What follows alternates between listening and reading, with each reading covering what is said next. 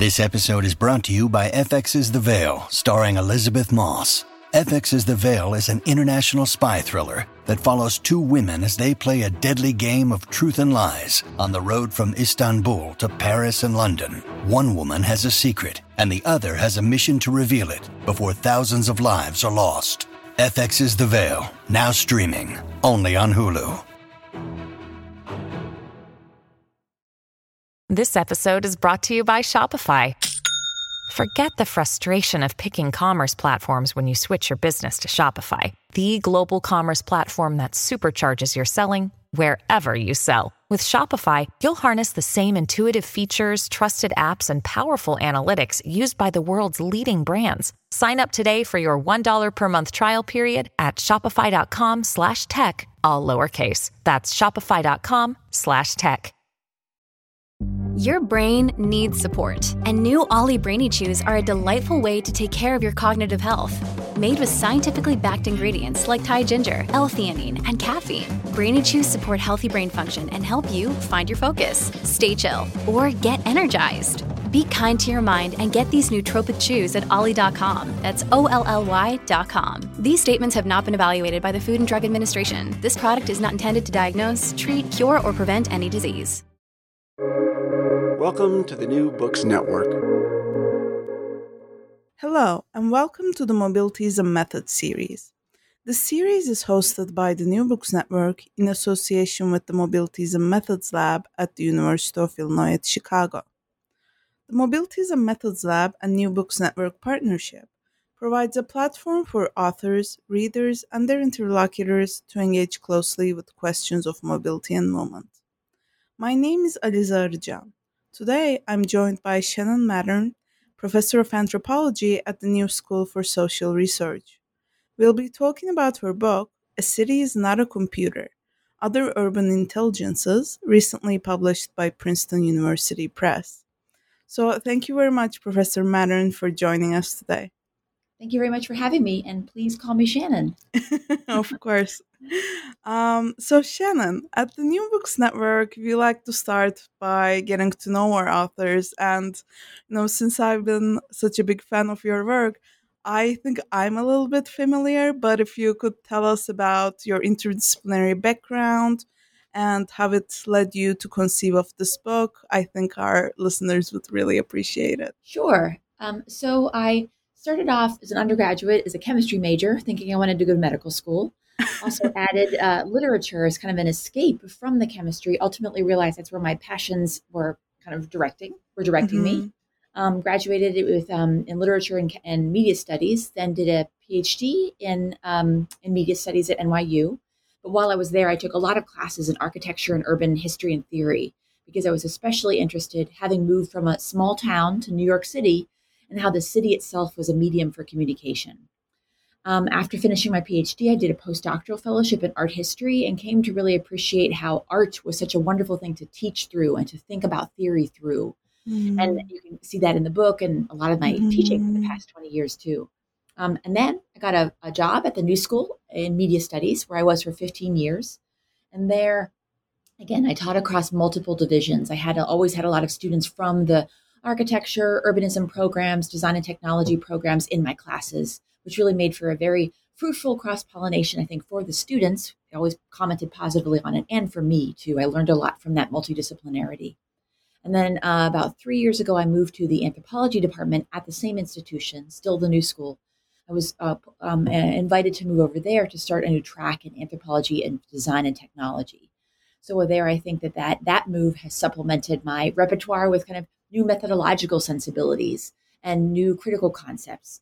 So I think going across, moving across all these terrains has really informed my scholarship. And I think those different sensibilities have shaped the book that, that we're talking about.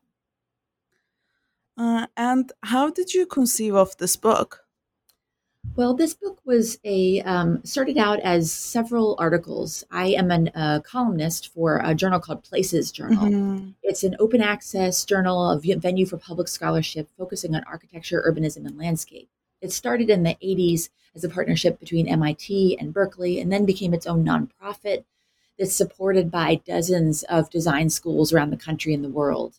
I actually think it's a really interesting model for open access scholarship rather than having authors pay a thousand dollars or so to have their work be made publicly available. This invites um, kind of institutional partners to contribute the money up front that then allows its contributors um, to share their work freely, to make their work freely available. So a lot of these pieces started in places, um, which has been a really fantastic uh, writing opportunity and a really um, rewarding publishing experience for me, given the quality of the editing, the fact that you get to work with image editors. So just working with them for the past decade has been foundational and just very inspiring for me. Um, Places Journal has a partnership with Princeton University Press, an imprint called Places Books. So I was invited to take a few of my already published pieces, remix them, supplement them with new material. Um, and I've published over two dozen pieces for, for places. So it was a little difficult to think about what would be the right mix.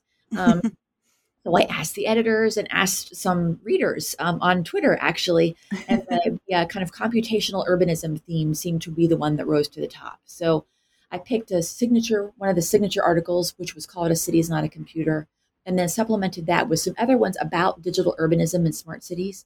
But there has been quite a bit written about that topic over the past decade in particular, but for much longer as well. And I wanted to expand the discussion so that it wasn't just about digital urbanism, that it expanded the notion of what um, reminded us of the limitations of thinking about epistemology as smartness mm-hmm. and reminded us that cities are smart in so many different ways and have, have historically been very intelligent environments way beyond kind of how intelligence has collapsed into smartness. So that's why I mm-hmm. took the titular article, Cities on a Computer. I started off the book. I decided I wanted to start with kind of an object lesson, a material case study that encapsulated a lot of the con- critical concepts and ideologies I was talking about. So I started off with a chapter on the dashboard, mm-hmm. um, kind of the control room, where a lot of smartness kind of converges on a screen or a control center. Then we had the cities on a computer article. And then I wanted to again expand that discussion to say that we can look at other institutions and ways of knowing to show us the paucity of smartness as a way of thinking about knowledge. Mm. So the third chapter is about libraries and other knowledge infrastructures. Um, and then the final chapter is about maintenance and care and the wisdom that is inherent in not only the innovating new technologies, but the maintaining what we already have. Mm-hmm. That is fascinating. And I love how the book is you know really a dialogical piece of work as you explain it. Um you know it's not just an author writing it but it's this process where um you interact with your readers over time through uh the places journal. So uh that's that's really wonderful. Um and you know you mentioned sort of your critical approach to smart cities and sort of an invitation to rethink computational urban intelligence as the only kind of um, urban intelligence. So I'm wondering what is at stake in asserting that the city is not a computer?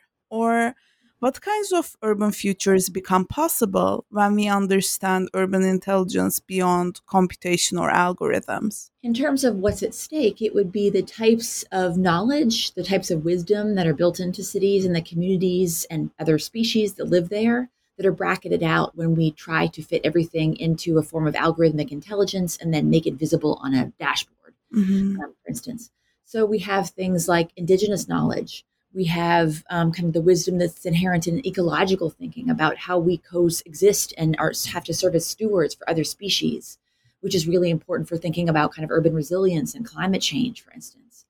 Um, we miss the knowledges that are um, uh, developed by marginalized communities that uh, are obviously in, in uh, developed in concert with kind of a lot of smart technologies. But one of the some of the challenges there are that a lot of marginalized, particularly communities of color, are either overrepresented in mm-hmm. a lot of computational urbanism models in terms of uh, the fact that they are disproportionately represented in things like predictive, predictive policing algorithms, mm-hmm. um, public services databases, or um, they're marginalized in that they don't have necessarily the degree of connectivity that allows them to be plugged into the network to take advantage of its of its affordances and efficiencies.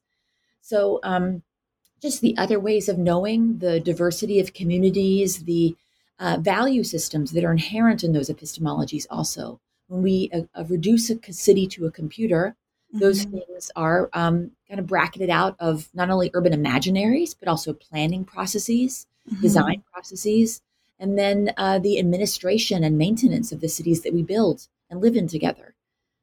I will say also that even though the book is called "A City Is Not a Computer," in the end, in the conclusion, I kind of come to the con- come to the conclusion that a city is a computer. There are valuable things to be learned by thinking about what what we can datify in a city.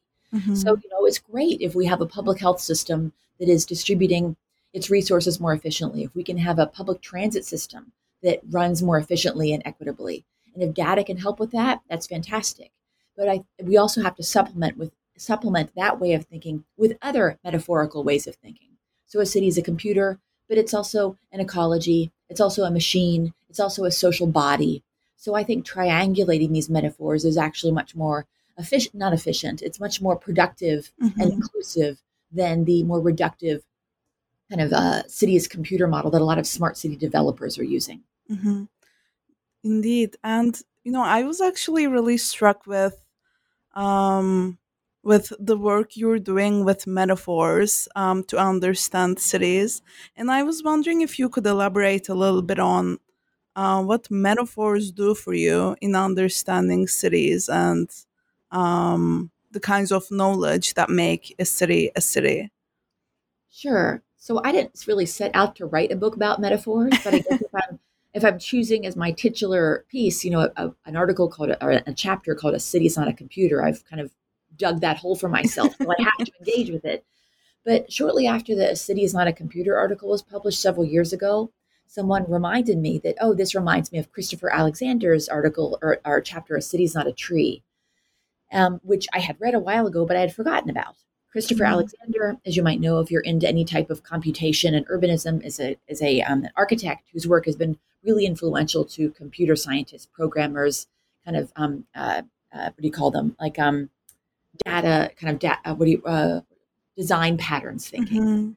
Um, and uh, so I engaged with his article, "A City Is Not a Tree," to see, which is a very formalist way of thinking, because he's arguing that if we think about uh, city as a tree, that's kind of the city as a rigid branching structure, which is typically the way master planners think about it. It's a Mm. city designed for the master plan um, to be formally legible.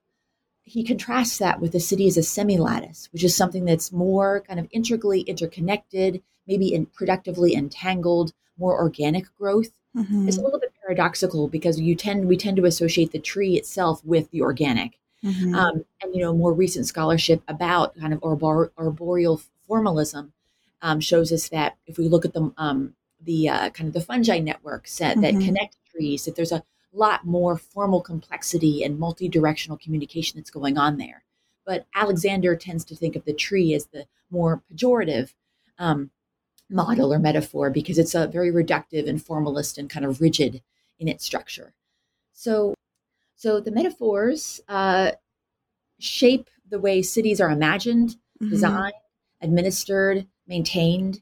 Uh, so, if we're using metaphors like a city as a computer, which in recent years, a lot of um, kind of tech company developers or people who come from the tech world who are proposing to build cities from scratch have done, have said that they want to build, wanted to build cities from the internet up, or take kind of um, internet of th- Internet of Things models and use those as a formal and kind of functional and logistical model for how a city should operate. That already kind of sets the parameters for who gets to engage in those discussions or Mhm. who, whose imaginaries count. So it's already determining kind of what communities, what participants Mhm. are um, permitted to engage in the envisioning process. And then it determines what um, kind of agencies or, in many cases, corporations are, are contracted to engage in the formal development of a plan, the administration of a city, um, and uh, uh, whose voices count in kind of the democratic democratic processes that operate there. Mhm. So all the way from kind of the envisioning to the making to the living in to the maintaining of a city, the metaphors we choose really set the parameters for how those uh, various processes are structured and who who's contri- who can contribute to them. hmm Definitely. And I love that, you know, by bringing in multiple metaphors, you give rise to more questions than coming up with a certain sort of assertion, just like the questions you asked. And I find this so generative. Um, that you remind us we should ask like who are actors within a city why are they um, doing what they're doing how does it impact different communities so um, this is something that i really appreciated about the book um, well another striking thread throughout the book was how you know how current it was. And i think this was a virtue of how you wrote it over um, over a dialogical process and over time. But it was really refreshing to see um, how you weaved in the pandemic to the book.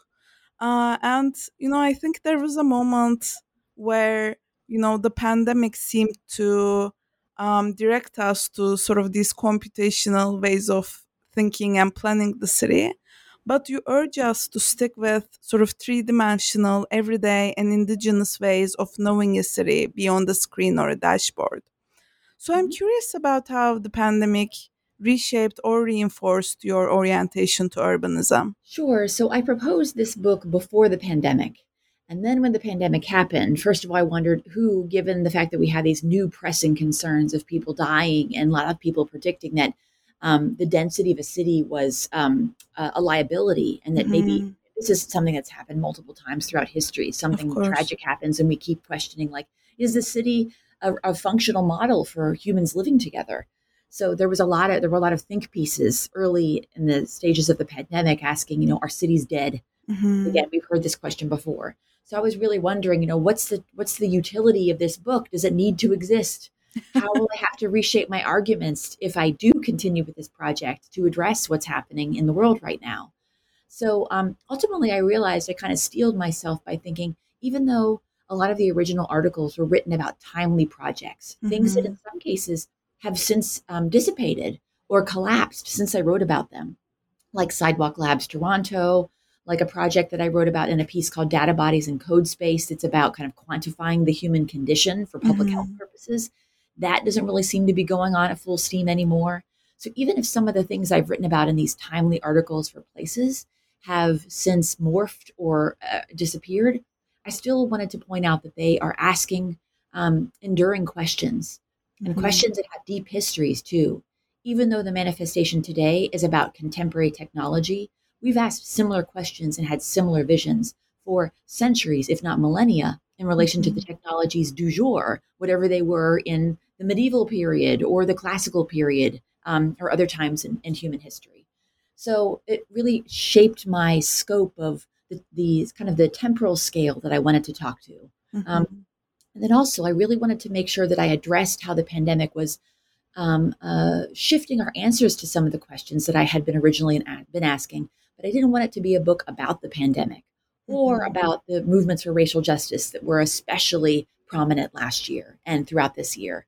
So I wanted to address both of those questions or those issues to show how they have reshaped um, the dialogues and the questions and answers that I'm addressing in each of the four chapters and the introduction and conclusion, but allow the book to also speak to a time before and after those particular kind of historical historical moments also. Mm-hmm. Yeah, and I think the book very clearly does that. Um, and among the examples you give in the book is the library.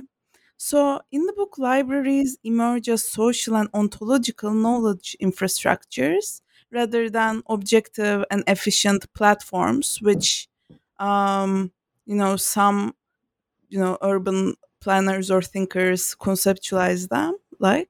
Mm-hmm. Uh, so, what does library as infrastructure reveal that library as platform might conceal? Well, this again gets us to these kind of epistemologies and politics of different metaphors that we've been mm-hmm. talking about in relation to the city. and I really wanted to include the library chapter in here because I've been writing about libraries for 20 years. My first book was about library architecture. Mm-hmm. My dissertation was about library architecture, and I'm on the board of the Metropolitan New York Library Council in New York City, and I work have worked with libraries kind of a, as a as a contributor, a friend, uh, kind of a, a, a, participant in different um, kind of on the ground processes in libraries for a long time and I'm really committed to them as a flawed but exemplary model of a functional social infrastructure that could be even more functional if it were funded well and valued to the degree that it should be. But you know, some smart city folks were kind of wondering, you know, what does a li- why put a library chapter in a book about smart cities? Because in part because those things are never are not never, but rarely thought in dialogue with each other. Mm. Um, uh, but that's exactly the point of why I wanted to put it in there to encourage people to think about all the questions we're asking, the epistemological, political questions that we're asking about both the promises the smart, of smart cities and the risks they present mm-hmm. are also things that are have been addressed in some cases very successfully in libraries. Mm-hmm. So concerns about data governance, data privacy, which is often what kills some uh, smart city projects like in Sidewalk Toronto. Those are questions libraries have been addressing to a great degree of success for a very long time. Mm-hmm. Um, also, uh, the platform metaphor. Going to specifically to your to your question about the metaphors, there has been a lot of talk about libraries as platforms, which borrows from you know tech development discourse. Also, a lot of discussion about cities themselves as platforms, often platforms for things like entrepreneurial development and capital development. So they're often framed in, in kind of entrepreneurial or financial terms. Mm-hmm. This is the way a lot of libraries increasingly have to kind of sell themselves to city governments to prove their relevance in an age of the internet and kind of privatized information services is that we can be a platform for economic opportunity and entrepreneurial development. And I think it's fantastic that libraries can do those things, but that is not all that it's capable of. And it also really reduces the possibilities for human development and the values of human intelligence and communal sharing of knowledge. It doesn't just have economic and kind of job appro- uh, kind of job application approaches or uh, benefits. Um, so this is where I feel like the infrastructure model, which is again based on an article I wrote in 2014 about libraries infrastructure, can be more capacious and encompassing of these different end goals, these different telos, um, mm-hmm. kind of purposes that that community um, education and community knowledge serves. It's in part about it's about memory, it's about community pride, it's about um, it's about tradition, it's about kind of the different um, uh, public values that those different ways of knowing represent. Um, and we have this institution of the library that has historically represented or and recognized that it's not just about data driven things and digital knowledges that matter. It's also about things like the, the analog, artifacts, embodied knowledges, oral histories, indigenous mm-hmm. intelligences, um, kind of community knowledges that come together and, and manifest in practice or in performance. So mm-hmm. public libraries have historically been really good at recognizing um, the, the myriad forms of knowledge that matter in a community. Mm-hmm. And the infrastructure model also says that uh, a library is, a, as Eric Klinenberg also writes about, a social infrastructure. It serves as a as a service, a resource for for communities in places where other social services fall short, as things like childcare and welfare, senior services, homeless services, are defunded, underfunded in many communities, libraries are often expected, you know, much to their acclaim, but not necessarily something we should celebrate. Mm-hmm. They do much more than they should in some cases, or they than they should be asked to do. But they do, in fact, serve as these um, uh, kind of wide-ranging social infrastructures, and that has to be addressed also. It's that goes way beyond what the library as a platform, you know, a tech mm-hmm. platform metaphor can encompass. Mm-hmm, definitely, and it's very interesting to hear how you know, certain audiences have been perplexed by the library's um, place in the book because, you know, even the way you talk about it as a social infrastructure, I think it really speaks to themes of maintenance and care that you're addressing uh, in the book as well. Um, and my next question is about that. So, could you speak to the possibilities and limits of caring urban maintenance and you know for that i especially have in mind um, your assertion that um, you know maintenance is a form of caring for the city that exists rather than um, you know only keeping our sight on a city that is yet to come. Um, so yeah i'm curious to hear about your thoughts on the possibilities and limits of care Sure. So there has been a lot of discussion about care, especially from kind of feminists and mm-hmm. especially Black feminist kind of communities, and uh, particularly in recent years. And um, when I wrote the original piece, Maintenance and Care, maybe three or four years ago, I really wanted to bring together. It's kind of a similar approach that I took to the book. Is I, I use this metaphor of grafting. I wanted to graft together the discourses from different disciplines and show how, going back to what we were just talking about, how it could be really productive for urban planners urban administrators to graft their way of thinking onto that of librarians and archivists.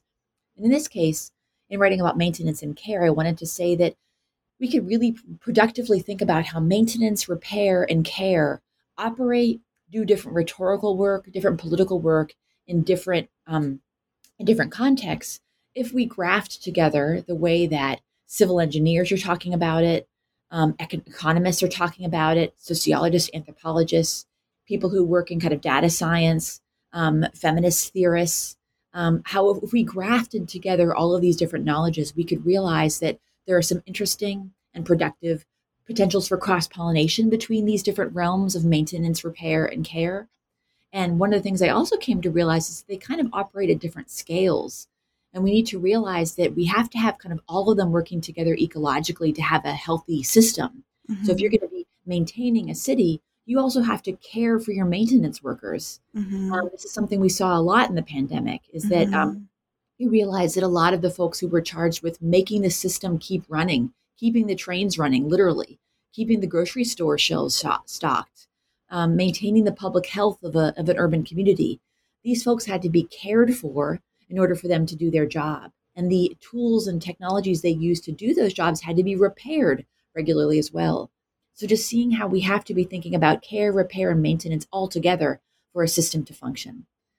Uh, similarly, if we look from the other direction, in order for our care workers, our home health care workers, our healthcare providers to do their jobs, we have to maintain public transit systems and other types of kind of urban systems that allow them to do what they need to do, the care work they need to do. So it's thinking across these scales and realizing that we have to kind of um, combine these discourses in order to have a fully functional system. Mm-hmm, definitely. But you also urge us to not romanticize care, which I find so important. Yes. And that's not an original argument to me. I'm quoting yeah. folks, especially again, a lot of feminist theorists who were talking about um, and and, uh, and information uh, studies folks as well. I'm just going to quote one in particular. Fobazi Ettarh is a librarian and information studies scholar who had wrote a book that really circulated widely in the information studies um, world called um, I'm, I'm, forgetting the title of it, but the concept, the key concept is vocational awe. Mm. So it's this idea, and we could apply this concept to teachers, professors, healthcare workers, and that the profession is often often framed as a calling. It's almost a religious calling, and because you're committed to public service, therefore, it you should be expected to show up out of love for the job and a sense of mm-hmm. duty to your communities, to your patrons, despite the fact that you're not paid terribly well you're not provided with the protective material that you need. Um, your your services are undervalued on a uh, kind of on a broader social level, and that in many cases you have to put yourself in precarious positions to serve your communities. Mm-hmm. So this is where the fetishization or the romanticization of care can actually uh, uh, not only devalue um, but uh, and patronize, but can put care workers outside the realm of care themselves, can put them in harm's way. So that's mm-hmm. one example of where care um, care can actually be fetishized to a dangerous degree. Mm-hmm, definitely. Um, mm-hmm. you mentioned grafting uh, a little bit, and I want to get into your methodology. So I'm wondering if you could elaborate on um, how you specifically understand grafting and whether grafting has been a methodological orientation for you. I'm really glad that you asked that question about methodology because, you know, I was just taught a class yesterday about what is ethnography with a student and with my students. And, you know, of course, we didn't come to a concrete single sentence answer mm-hmm. to that question. But, but um, realizing that uh, uh, Carole McGranahan, for instance, talks about ethnography as kind of a um, an epistemology, a method, a way of writing, a way, mm-hmm. a sensibility. So it's all of these things simultaneously. And I really like, and I'm grateful to you to, for proposing that grafting could be seen as a method. And I really like to think about that. That's something I'm going to take away and kind of borrow in the future, I'm sure. It really fits into this realm of experimental methods that I really appreciate. And um, this was inspired, my look into grafting was inspired. I was asked to write a catalog essay for an exhibition at a University of uh, Toronto gallery a few years ago where the theme was grafting. Mm. And, and that got me, set me out on kind of doing some research on the history of grafting and I came to realize that it's a really useful metaphor, again, mm-hmm. and also a method that can apply in a lot of different contexts.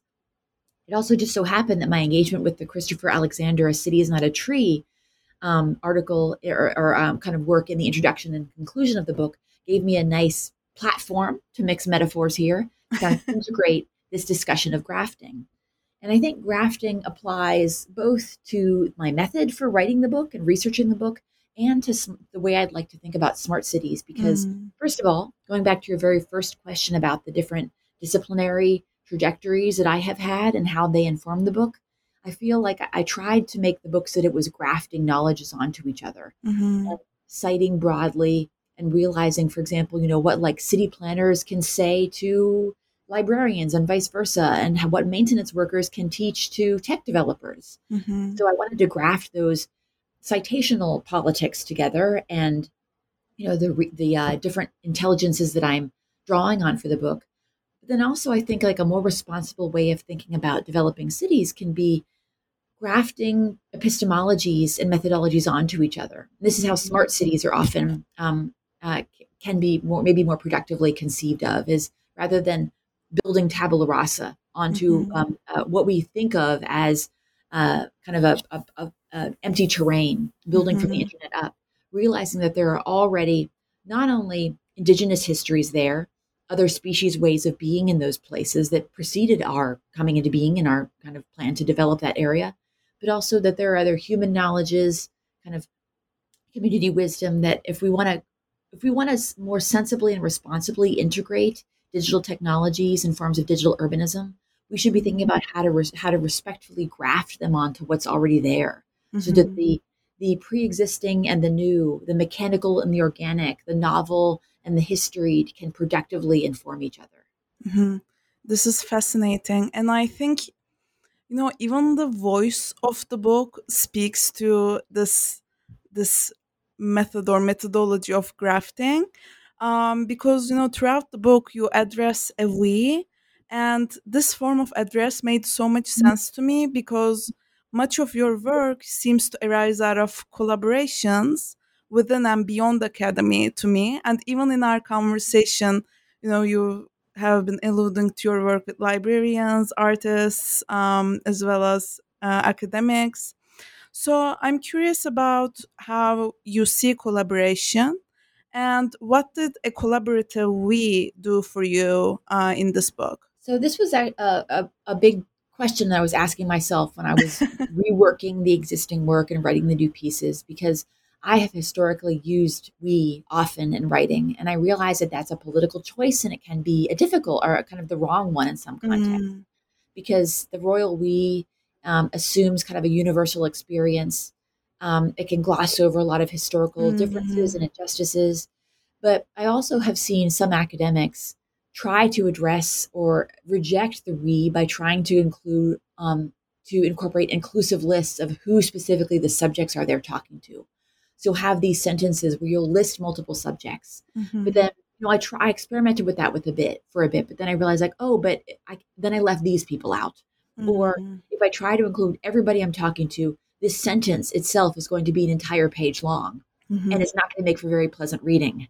So part of it was a balancing of um, a rhetorical kind of political obligation to want to be inclusive, but to not to assume universal experience, mm-hmm. but also to it was an aesthetic choice to to want to make a voice that feels inviting mm-hmm. and relatable and it doesn't have you know um, 300 word long sentences it makes it a, an, an, accessible book so part of it was a balancing of these political and aesthetic kind of um, uh, considerations and ultimately i wrote in the introduction that i use we because i want to invite everybody to see themselves in this mm-hmm. but i want that we to also make room for difference and for disagreement mm-hmm. um, so i hope the book is written kind of in a sufficiently friendly tone that people don't feel that I'm kind of dragging you along to the universal, the royal we, that you can still feel included and invited, but free to disagree and to have different experiences.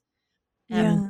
And this speaks to your question about uh, collaboration. So, yeah, in the acknowledgments, I try to acknowledge not only the different librarians, the different folks who have invited me to develop parts of this project, to, as you know, presenting them at their institutions or workshopping work, but also my students. Mm-hmm. A lot of this, a lot of this work developed in con- in concert in the in discussions in the classroom. Mm-hmm. Um, so having really diverse uh, student bodies. A lot of my classes have um, students from maybe, I don't know, between eight and 12 different disciplines in them. And I really just love that cross pollination. And we managed to develop a really nice, respectful way of sharing knowledge where we're not kind of lording our specialized intelligence over one another. and we unpack spe- um, specialized terms and feel free to ask for people to define particular terminology. So I think just that rapport and that ethos is something that um, uh, I wanted to incorporate into the, the body of the book too. So it's the collaborative framing of all of the ideas that made their way into the book. Um, mm-hmm. I wanted to kind of formally manifest in the structure of the book also. Yeah, I have to say, I'm so glad you brought this up because this was also something that I especially appreciated about the book. Um, having just recently completed my PhD, like, I love how you included your students in the citational politics of the book and you cite your students' work, uh, which is not something we see very often. And you cite this experience of teaching. Um, so I'm wondering if you know, if teaching is also a form of grafting, uh, in your view, and if you could speak a bit more about what teaching has done for your thinking and the book. Oh, yes, absolutely. I mean, teaching and scholarship. I mean, of course, I do tons of service too, but I have to say, not all of that is the most edifying experience. but um, teaching and, and scholarship are kind of on equal par for me in terms of, you know, what my obligations and the mm-hmm. joys are of the academy and they've always informed one another and kind of bi-directionally.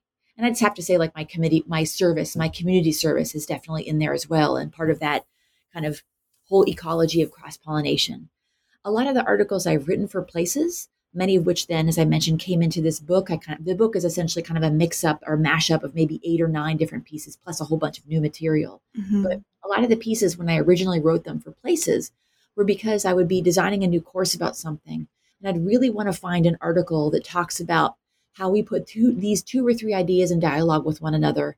But I wanted to show it through artwork so it would be accessible for students. And I couldn't mm-hmm. find the specific piece I was looking for. So I figured, well, I guess this summer I'm going to have to write that piece. So a lot of the pieces I wrote for places were pieces that I really wanted to find when I was teaching something, but it didn't exist. So I was kind of mm-hmm. writing for an imagined or a future student audience, really. Mm-hmm. And I'm really glad to see that when they ultimately are published, that they have audiences and kind of interlocutors that go beyond just students. Um, but yeah, that's really a primary audience or group of interlocutors I have in mind when I'm writing the articles. And then obviously, as they make their way into the book, those articles um, as chapters, the students kind of um, uh, the, the, dialogue with students is there as well. Mm-hmm. And uh, so uh, so much of my research is informed by things that happen in the classroom, and um, and it's it's been kind of just a throughout my entire career. It's been a very much a a kind of multi-directional cross pollination experience. Mm-hmm. This is wonderful. Um, and lastly, what is next for you? What are some new projects, questions, or courses or teaching uh, that you're working on right now? Uh, well, I am doing a couple projects that are related to the the book that we're just talking about right now. Mm-hmm. So, for instance, my work on um, uh, trees that I talk about and grafting that I talk about in the introduction and conclusion. This is something that I kind of spun off and developed into an article that's actually going to come out next week. It might be after this this specific podcast episode airs mm-hmm. or it goes public and that's about tree um, models of thinking. How historically in Western and non-Western cultures we have kind of thought with and through trees. Mm-hmm. Um, so I'm looking at kind of things like the tree of knowledge, formal structures, decision, kind of um, the way we do classification through kind of um, by working our way down decision trees. Then I look at kind of the machine intelligence and the artificial intelligence model of thinking through decision trees and random forests, which mm-hmm. are different mm-hmm. forms of algorithms. And then I talk about the role trees have played in democratic processes and how trees have, in many historical settings and historical examples, have been sites where people gather to make important, momentous decisions. Mm. So I'm looking at how trees have played a role in these organic, inorganic, historical, contemporary, metaphorical, and literal ways of making decisions. Um, mm-hmm. So that's a piece that was really informed by the book. That's just an article. But then uh, I'm thinking about hopefully I, I, put in an application. I haven't had a leave in many years, about a decade. so hopefully I'll get a sabbatical next year. And I'd really like to work on two projects. one of which is um, about furniture. Uh, so there again, that we can see like trees and wood becoming an influence again. Mm. So um, I have uh, written several articles over the years about how uh, the way it's related to what we talk about in the book, how the way we design our material world embodies different epistemologies. And I've mm-hmm. thought about that from the scale of data models and interfaces and gadgets to architectures and urban plans and infrastructures. So I thought of cross scales. And I'd really like to focus on the furniture scale. So I've written some things about closets and bookshelves and desks and beds and and um, and dressers and secret drawers and and kind of history of furniture design and how that shapes our relationship to media and uh, our ways of knowing. So I'd really like to write a, a, an experimentally formatted book that's kind of formatted like a furniture catalog. Wow. It is actually an academic text that's looking at different historical furniture categories of furnishings and seeing how they actually serve as intellectual furnishings, kind of like scaffoldings for mm. thinking. So that's one. Wow. And the other one is about sound design. So I don't know if you want me to go into that, but that's the, that's the second project. I mean, it's up to you. We'd well, love to hear if you'd like to tell us.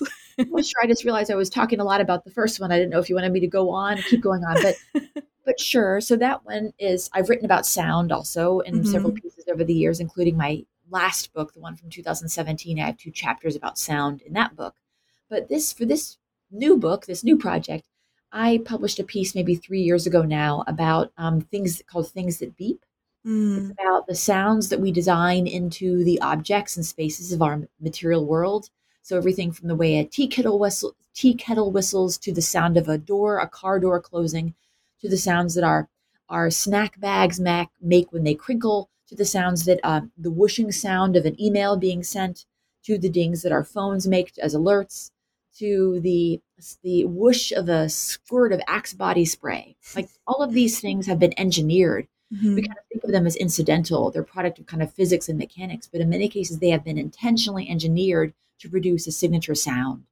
So I'm looking at how the the history of sound design in material and virtual gadgets, or material and virtual kind of objects, we guess we could say, uh, shapes subjectivity, embodies certain politics, and are actually little kind of mini symphonies that are ripe for cultural analysis to talk about what we value, what humans' relationship is to technology. So it, that that's the second project. Wow, these sound really fascinating, and we'll be looking out for these works. well, thank you. Thanks very much. Um, so, thank you very much, Shannon, for joining us and for your insights. Well, thank you so much. It's been a great pleasure talking with you. Of course, the pleasure is all mine. I'm your host, Aliza Arjan.